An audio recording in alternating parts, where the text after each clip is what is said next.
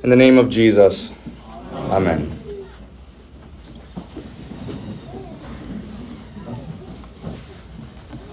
Matthew 17, 1 says, And after six days, Jesus took with him Peter, James, and John. Uh, today we remember and celebrate the transfiguration of our Lord. In Greek, the word here is metamorphosis, the metamorphosis of the Lord. It's not that Christ became divine this day or that he discarded his humanity in this moment. Rather, he manifested his divinity through his humanity, with both natures there together, seen with the eyes. Uh, so, Peter, James, and John are witnesses of this. They see both natures of Christ, fully God, fully man, uh, beams of light radiating from his face, out of his skin. And Jesus revealed himself in a way to Peter, James, and John that he didn't reveal himself to anyone else. Uh, in a way that we will see him in when he returns in his second advent. Now, I'm going to come back to this point, the transfiguration of our Lord. But in order to understand why, uh, we have to understand what happened before. Matthew chapter 17, verse 1 says, And after six days. Well, why are we counting? What are the six days? Six days after what? What happened? Uh, six days from this event, from Matthew chapter 16. I'll read this for you. Peter uh, confesses Jesus as the Christ, and then he says this. From the scriptures say this From that time, Jesus began to show his disciples that he must go to Jerusalem and suffer many things from the elders and chief priests and scribes, and be killed, and on the third day be raised. And Peter took him aside and began to rebuke him, to rebuke Jesus, saying, Far be it from you, Lord, this shall never happen to you. But Jesus turned and said to Peter, Get behind me, Satan. You are a hindrance to me for you are not setting your mind on the things of God, but on the things of man. That's what happened six days before. So six days, this, this event happens, then six days later, the transfiguration happens. And this is important because now you understand the context of what's, what's happening here. Uh, this tells us a lot. It's a remarkable moment. It's very informative. So what does this exchange tell us between Christ and Peter? It tells us, one, tells us a couple things. The first thing is that it tells us the reason Christ came into the world, why he came. It was not to establish an earthly kingdom or to fix the government and our taxes or to give us health, wealth, and success.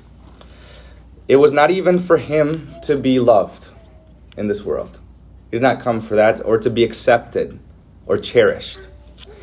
He came to, as he said, suffer, to suffer many things, is why he came. He came to be killed. He came to be rejected and then on the third day be raised. He came to be despised and rejected to suffer the wrath of God for us in our place. The reason for his incarnation is this very thing why he came. He came to suffer and bleed out for us.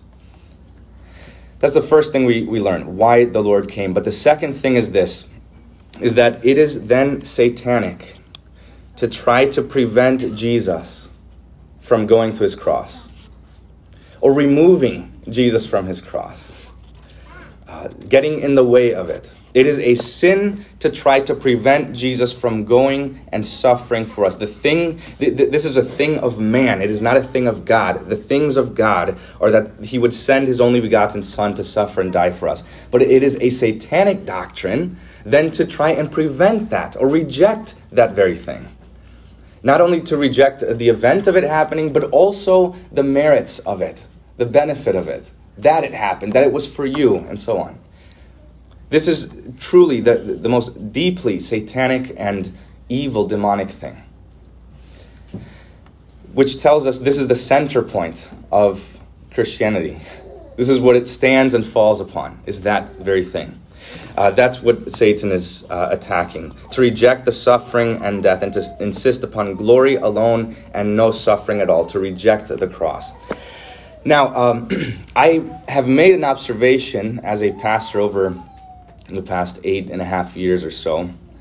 Um, the observation is that uh, I've seen people try to conceive of Christ apart from his cross. I've seen that most Christians are fine with a cross, most Christians are fine with Jesus, but they are not fine with both, with Jesus on that cross. They have an aversion to that. Um, they, they, they don't want to see them together. I've, I've seen this in uh, many observations, for example, in artwork, that will separate Christ from his cross. Right? This is not something that has to be done, but it's something we shouldn't reject, something we shouldn't uh, despise seeing with our eyes or hearing with our ears. Uh, it's a separation of Christ from his blessed death. Or uh, even hymns. We will focus on hymns that will talk about glory and great things and how amazing God is, how great He is, all of this stuff, the glory of God, but all of that removed from what? From His cross. Uh, the means by which He gives it to us and earns it for us. Uh, even services, um, consider this. Churches are packed. I mean, we don't have enough room on Christmas and Easter, right? No, no church. Uh, they are packed to the brim. People are trying to uh, tear down the doors for this, but it is nearly empty on Maundy Thursday, and on Good Friday.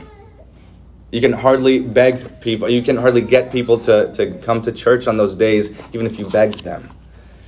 Uh, they, part of it could be work, sure.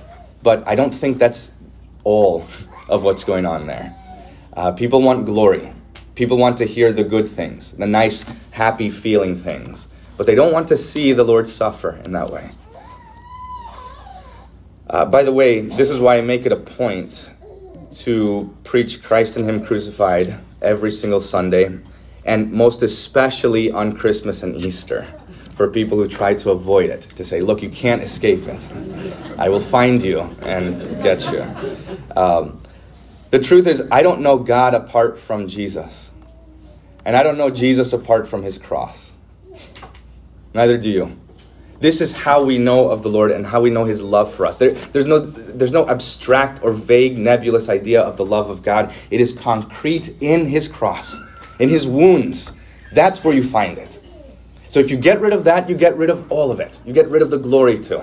Okay, the point of this is this is that we want glory we don't want suffering or the cross we want jesus but not the cross or suffering and this is precisely what peter himself is going through and what he's suffering uh, what, what, he, what he's causing in this way so back to the text jesus is transfigured he's standing there on the mountain with moses and elijah who died uh, thousands of years before but they stand there alive with the lord with Jesus next to him and they're talking. And this is a glimpse of heaven. They see Jesus in his majesty. The saints are alive and it's pure bliss. It's a beautiful thing. And Peter, what? What does he do? He loves it. He loves to be there. He wants to be there in that moment. And so this is why uh, P- uh, Peter then uh, is, is seeing this. He's loving this moment because just six days before we're talking about all this nasty, gruesome awful stuff about death and suffering, but now here we're far away from it, and people who have died are now alive again. And so Peter then hears Jesus and Moses and Elijah talking about something. They're talking about something very specific, and the text tells us Luke chapter 9 says that they were talking about Jesus' exodus, which he was about to accomplish in Jerusalem. They were talking about his death. So, there on that mountain, Peter is up there and he's loving it, and then he hears them talk about what? About going back down the mountain, going to Jerusalem to suffer and die many things again. You see this? And so, Jesus is shining radiant uh, like the sun, and yet he is still thinking about his passion and his death. And I don't think Peter likes this very much. Because Peter then gives his own advice and he says, It's good to be here. Which means it's good to be here, Lord, as opposed to down there. where you're wanting to go.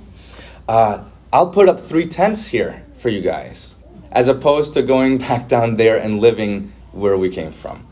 Um, why don't we keep this heaven on earth and keep this moment going for as long as possible? And Matthew chapter 17, verse 5 says this that while Peter is still speaking, he's still saying these ideas, God interrupted him. He cuts him off. And he says this. He says, This is my beloved Son with whom I am well pleased. Listen to him. Get away from these ideas and listen to what the Lord, your, your Christ, has said. In other words, don't try to prevent him. My son is doing the right thing. Don't come up with ways to try and uh, get this glory in another way. My son will go and win it for you. But you must listen to him. That is the only way. So, the, the, the main point here is that Jesus wants to save us more than any of us have ever desired or wanted to be saved. He wants to wipe our tears away more than we, we desire that.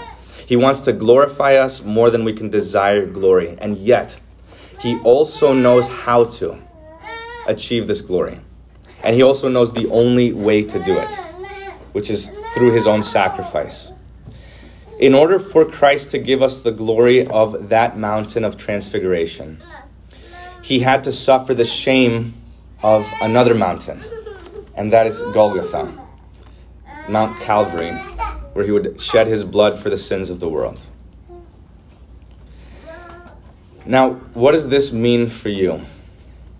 Uh, one thing is this if Jesus' suffering and death was the most important thing to him, then don't you think it should be the most important thing to you in your life? yes. Also, the cross is not a footnote in the Christian life, it's not ancillary or a part of life. The cross is the heart and center of life, it is everything. Preaching is not, therefore, just informational or entertainment or a reference to something, the, as if the cross and what the Lord did on his cross is somewhere in the rearview mirror, as if we talked about it, we checked it off the list, and now we're on to bigger and better things. No, it is front and center constantly for us. The cross, the person, and the work of Jesus is this is the chief thing in the church. And so uh, this is what, what everything is based on. The forgiveness of sins comes from this. In fact, there's nothing we do in the church that is not about his death and his resurrection. I mean, consider this. Even baptism itself is about what? His death. Romans 6 says, We were baptized with Jesus into his death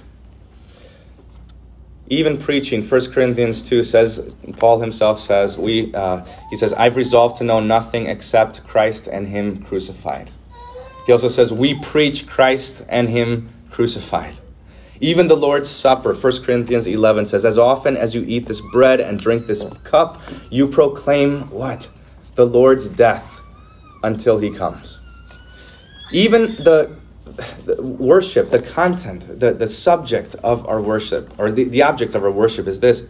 Revelations 5 says, Worthy is the Lamb who was slain. I think one man who understood this really well was our dear brother, Dr. Martin Luther. In his lectures on the Psalms from 1519 to about 1521, he wrote this in Latin Crux sola est nostra theologia, which is the cross alone is our theology. That's what he says. And the point that he's making here is that he's fighting a battle.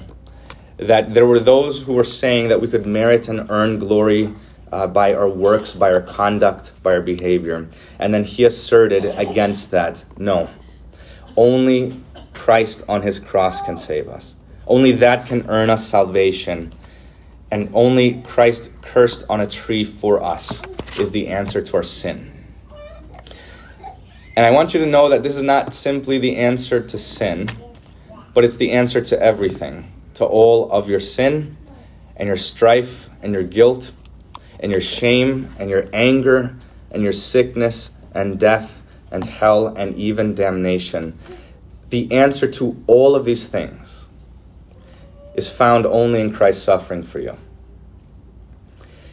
If you find Christ on his cross, then you find heaven itself. In his suffering is all of our glory. It can't be removed from that. But in his suffering is also the end of our suffering the end of all sin and sadness and grief and pain and worry and division and strife. I know, look, I know that you guys want glory. I do too. I know that you want to see an end to all of these things in life, all of the troubles and your guilt and the burdens that you carry, the strife between uh, family and friends and governments and nations, that we want to see peace finally. We want glory. We want things to be good. We want our loved ones back with us, standing before us, with Jesus there. We want those things. And Jesus has promised those things. He will give you those things. All of those who put their faith in the Lord will not be put to shame. Soon, very soon in His time, He will glorify you, He will exalt you. And all we do is wait because He's done it all. So you wait, and as you wait, you're afraid of nothing. You find refuge in Him, and you wait for the glory of God to be revealed in you when Christ comes again. Amen. The peace of God, which surpasses all understanding, guard your hearts and your minds in Christ Jesus our Lord. Amen.